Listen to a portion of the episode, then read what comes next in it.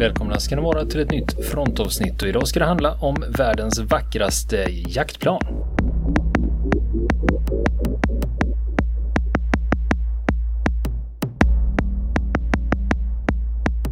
Japp. Ja, Blir du nyfiken nu? Ja, på den här- rubriken? Ja, Ja. nej, det är just det där när man pratar om eh, när någonting är vackert. Det är ju väldigt subjektivt.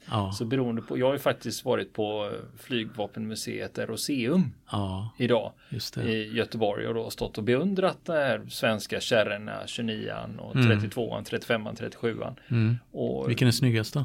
Ja, nu är det så här att jag är ju extremt svag för draken. Mm. Men det kan också vara att jag gjorde lumpen på Sveriges sista drakenflottilj. Ja, Där man bara hade 100% draken då. Och då var det ju, så då fick man en liten förkärlek för det planet. Och så det, det är inte utan att man blir lite stolt när man ser en 35 så är det en Just märkning det. med en 10 framme vid, framme vid kronmärket på nosen. Så. just det. Just Mm. det.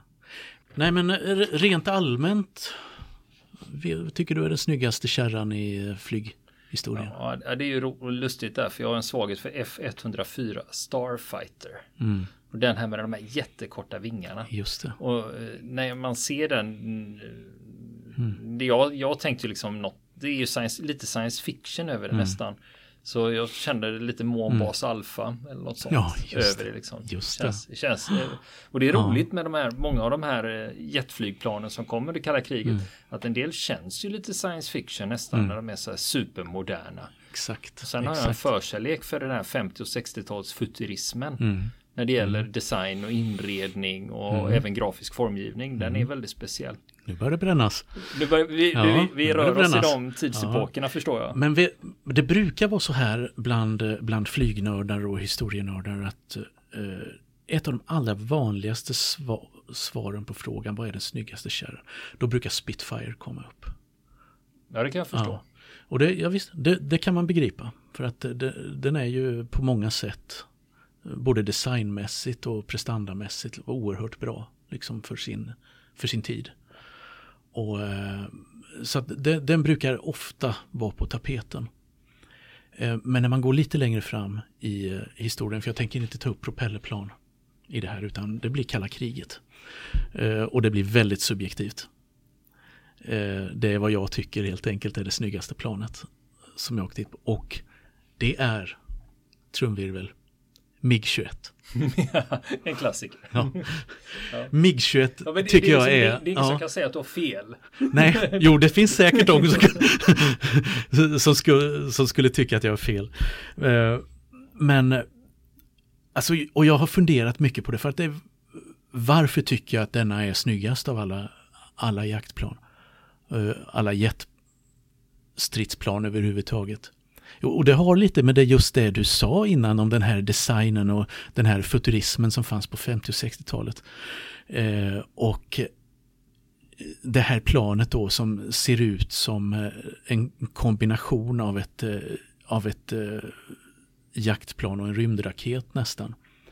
Eh, Och som eh, jag tycker ser ut som någonting som skulle kunna varit hämtat ur Tintin. Men Till- nu är det ju så att det här är ju tyvärr Ja. en podcast. Vi har Ja. inga bilder här. Nej. Om du kan beskriva hur det ser ut. Då? Ja, just det. Eh, Det har en ganska, och det är ju jättesvårt, vi kommer lägga upp en bild på vår hemsida, men jag ska försöka beskriva det. Eh, och, alltså flygkroppen är ju ganska, den är ganska långsträckt, väl, väldigt tjock och bullig. Den, den har bakåtsvepta vingar, deltavingar. Eh, ger ett väldigt kompakt intryck. En liten bullig cockpit kan man säga. Piloten sitter ganska inbyggd i, i denna. Men det mest karaktäristiska det är nospartiet. Då som är, är väldigt spetsigt och ser ut som, eh, som eh, eh, en penna helt enkelt. Gör den. Och det var också vad den kallades av de polska piloter, stridspiloter som, som, eh, som flög det här planet. Så de kallade den för pennan. Just det. Är lite svårt att förklara det bättre än så. Det finns många plan som påminner om varandra vid den här tiden som var väldigt snarlik design. Men just MiG-21 sticker ut ganska mycket i det här sammanhanget. Just med det här kraftfulla liksom, eh, kroppen och det spetsiga nospartiet. Då, med den här pe- pennspetsen som sitter inne i, eh, ja, där man skulle ha luftintaget till jetmotorn. att säga. Eh, och det är, väl det, det är väl det som gör på något sätt att eh, den ser, ser så fräck ut. Mm. Ja, för nu ser jag den. Jag, för mig, jag såg en sån. Det står en polsk sån på Intrepid. På, alltså på hangarfartyget i New York. Där har jag sett den. Just det. MIG-21. Ja. Och eh, vi ska inte förväxla snyggast med bäst. Det är viktigt att komma ihåg i den här diskussionen. Det är som när det gäller personer också. lite så, lite så när man är på krogen. lite så, det är inte alltid den snyggaste som är den bästa. Eh, vad hade den för NATO-beteckning? Vet du det? Nu får eh, nu får jag tänka efter. Ja. För det ofta är det som man får tänka MIG-21 Ja, och så. Mhm. Mm. Inte Foxbat eller något sånt. Nej, men det börjar på F. Flogger. Fishbed. Fishbed. Det var vad den kallades då. Och alltså det är ett överljudsjaktplan då. Och det är det mest tillverkade jaktplanet, jetjaktplanet i historien. Skulle man kunna säga att det här är jet, jetjaktflygplanens Kalashnikov? Ja, det skulle man ju faktiskt kunna säga. Eller, val, eller valfri annan T55 stridsvagnen eller någonting där massproducerat i jätteupplagor. Ja. Och likadant då med detta. Och det är ju det är ju rätt lustigt för att de som lyssnare som har varit oss extra trogna och hört det mesta. När jag pratar vapen, då är det ofta vi kommer in på ryska vapen och på kalla kriget. Eh, och, och det har bara blivit så. Det, det är väl lite grann som det här med att ry, rymdimperiet hade de, hade de eh, häftigaste coola prylarna. Ja, lite, lite så. The dark side fascinerar lite mer. Och, och det är någonting med den här liksom med den robusta enkla designen som de gör på allting som är liksom otroligt funktionell. Och samtidigt då inte alltid så människovänlig.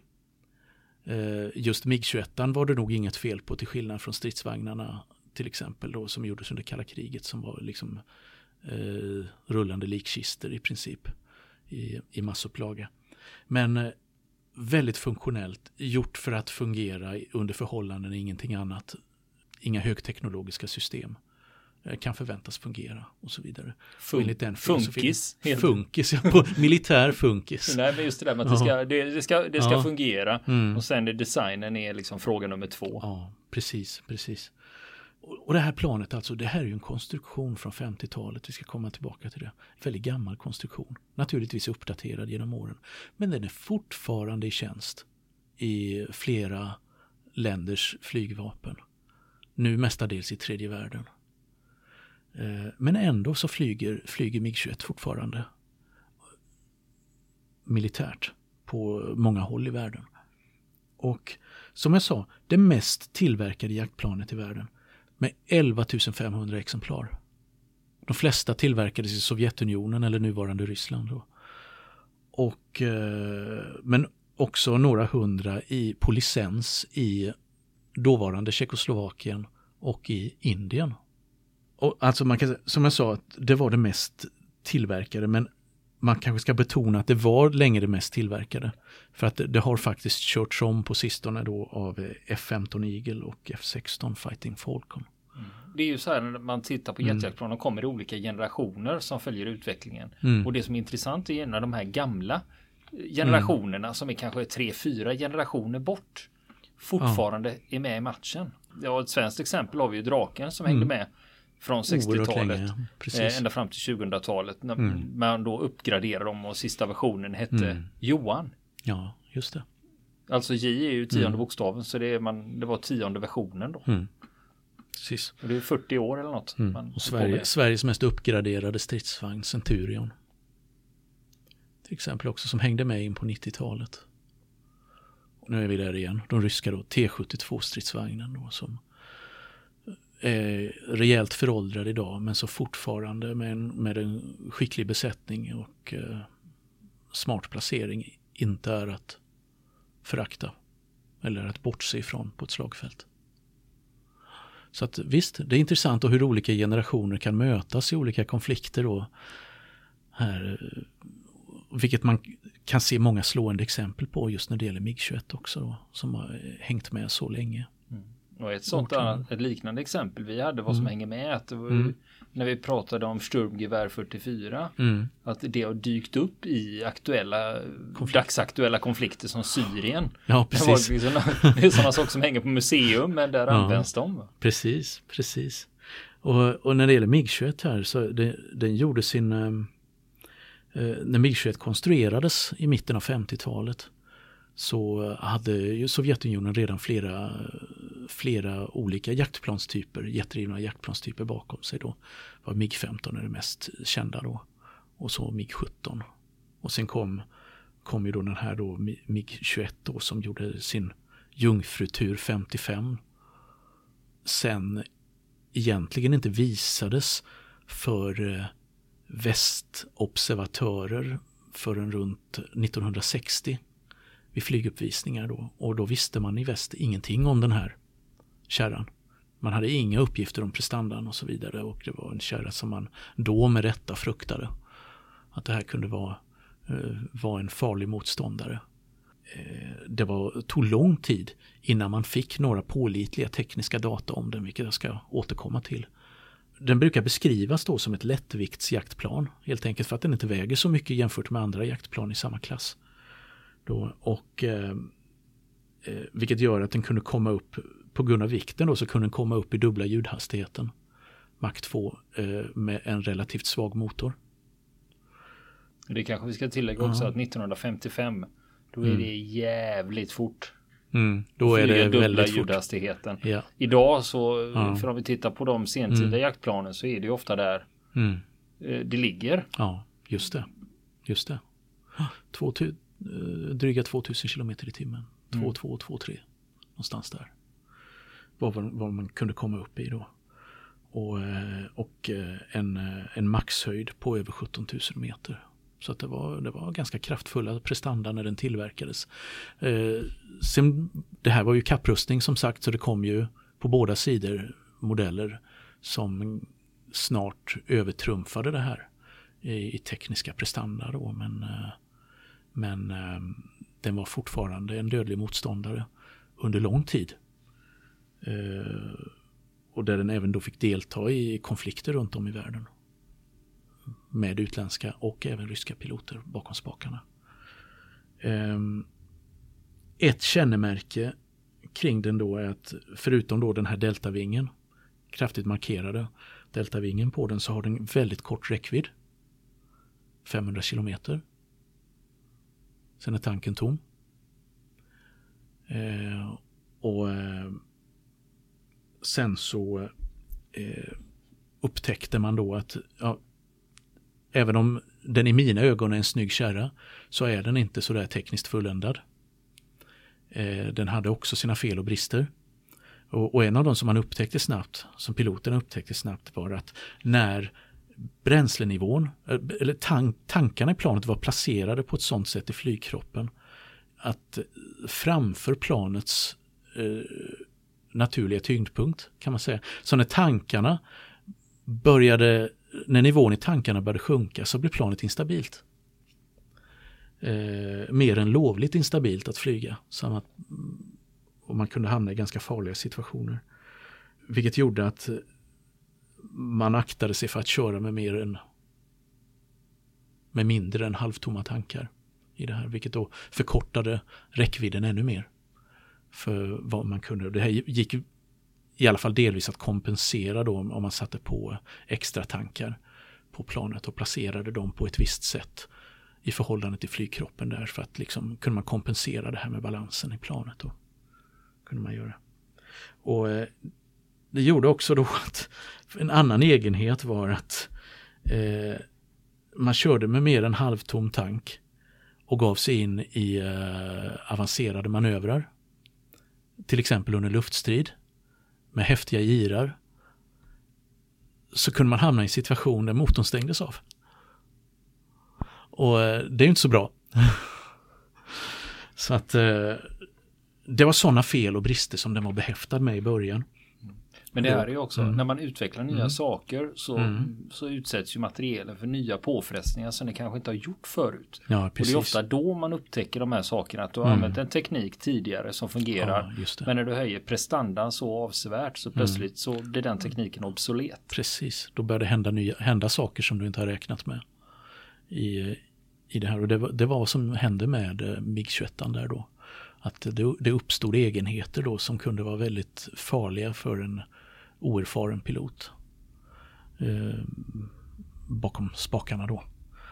Och eh, det här då i de uppgraderingar och senare versioner som gjordes då så har man naturligtvis ändrat det här. Man ändrade bränslekapaciteten.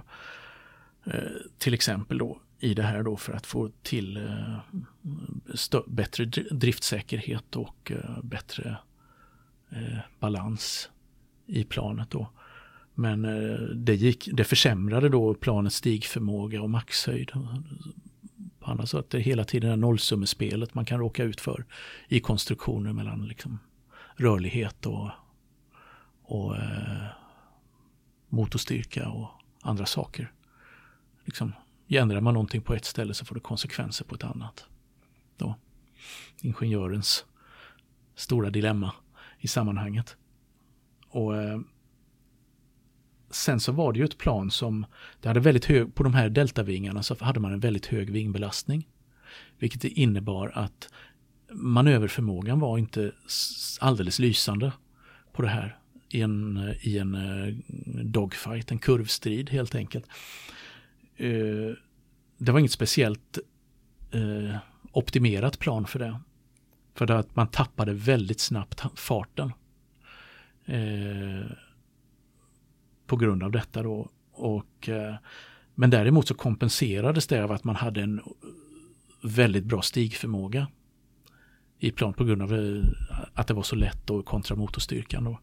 Att eh, det till och med var jämförbart, nästan jämförbart ska vi säga med F16. Fortfarande på det, på det eh, i det avseendet. Och eh, fortfarande så säger man då att eh, har man en skicklig pilot bakom spakarna och så eh, hyfsat moderna missiler under vingarna eller robotar under vingarna, hyfsat moderna robotar under vingarna, så är det fortfarande ett plan som man inte helt kan bortse ifrån. Då kan fortfarande i viss mån mäta sig med betydligt modernare eh, jaktplan i, eh, i vissa avseenden. Och det här var ju ryggraden då i det sovjetiska jaktflyget under ganska många år. Trots de här bristerna då i eh, eller de faktorer som det inte var speciellt bra på då. Alltså det var först eh, när MIG-29 började införas på 80-talet som man började fasa ut MIG-21 som eh, standardjaktplanet i Sovjetunionen. Och, eh, så att det hängde med länge eh, i det avseendet. Och det har ju blivit oerhört populärt ändå utanför Ryssland och utanför Warszawapakten. Eh, och det berodde ju på det, den enkla konstruktionen som vi pratade om. Att det är en hyfsat lätt, lättskött motor. Eh, och flygegenskaper som ändå var liksom godtagbara tyckte man. Till det priset man fick betala. Det var ett billigt plan. Och eh, ganska typiskt för sovjetisk design i alla de här delarna då. Enkelt, lättskött, robust, billigt. Billigt att tillverka, billigt att underhålla. Och eh, kunde vara lättfluget också i så mått att du kunde sätta relativt lågutbildade piloter bakom spakarna. Eh, trots det vi sa innan om eh, ja, de här eh, knepiga situationerna som kunde uppstå. Med, Har du några exempel på hur de klarar sig i strid mot Jajamän. andra? absolut. För jag Absolut. tänkte, för jag satt just när Ja. du pratar om årtal, då Mm. började jag direkt tänka så här, men vilka konflikter har det antagligen förekommit då? Men du kanske kommer till Ja, det? jag har några exempel har jag Mm. här som vi ska komma till. Och, eh, och det var liksom, även om, det, även om de då snabbt blev tekniskt eh, underlägsna och rent av föråldrade då eh, under kalla kriget, så eh, var det här eh, liksom oerhört populärt då att bland många regimer som köpte sovjetisk rysk krigsmateriel då. Att, att just satsa på MIG-21 på grund av då de, att, att det var ett billigt, billigt plan. Man fick mycket för pengarna. Ungefär som den som köper en Ford. Den bilägare som köper en Ford, får mycket bil för pengarna. Kanske inte världens bästa kvalitet men du, du uh, har ändå mycket att jobba med. Och så var det med MIG-21. Och, uh, och, som gjorde att den blev en stor favorit. Och uh, i sin tid då när det, bygg, när det byggdes och när det började sättas in då på slutet av 50, framförallt början, början av 60-talet. Så motsvarigheterna i väst det var F104 Starfighter. Det var Mirage 3. Och så var det Draken.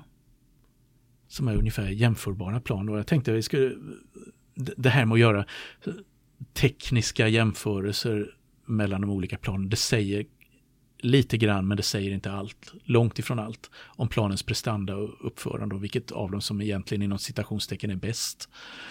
Men, eh, men ändå kan vara kul att nämna några prestanda och jämföra dem mellan, mellan eh, dåvarande Draken och, eh, och MIG-21.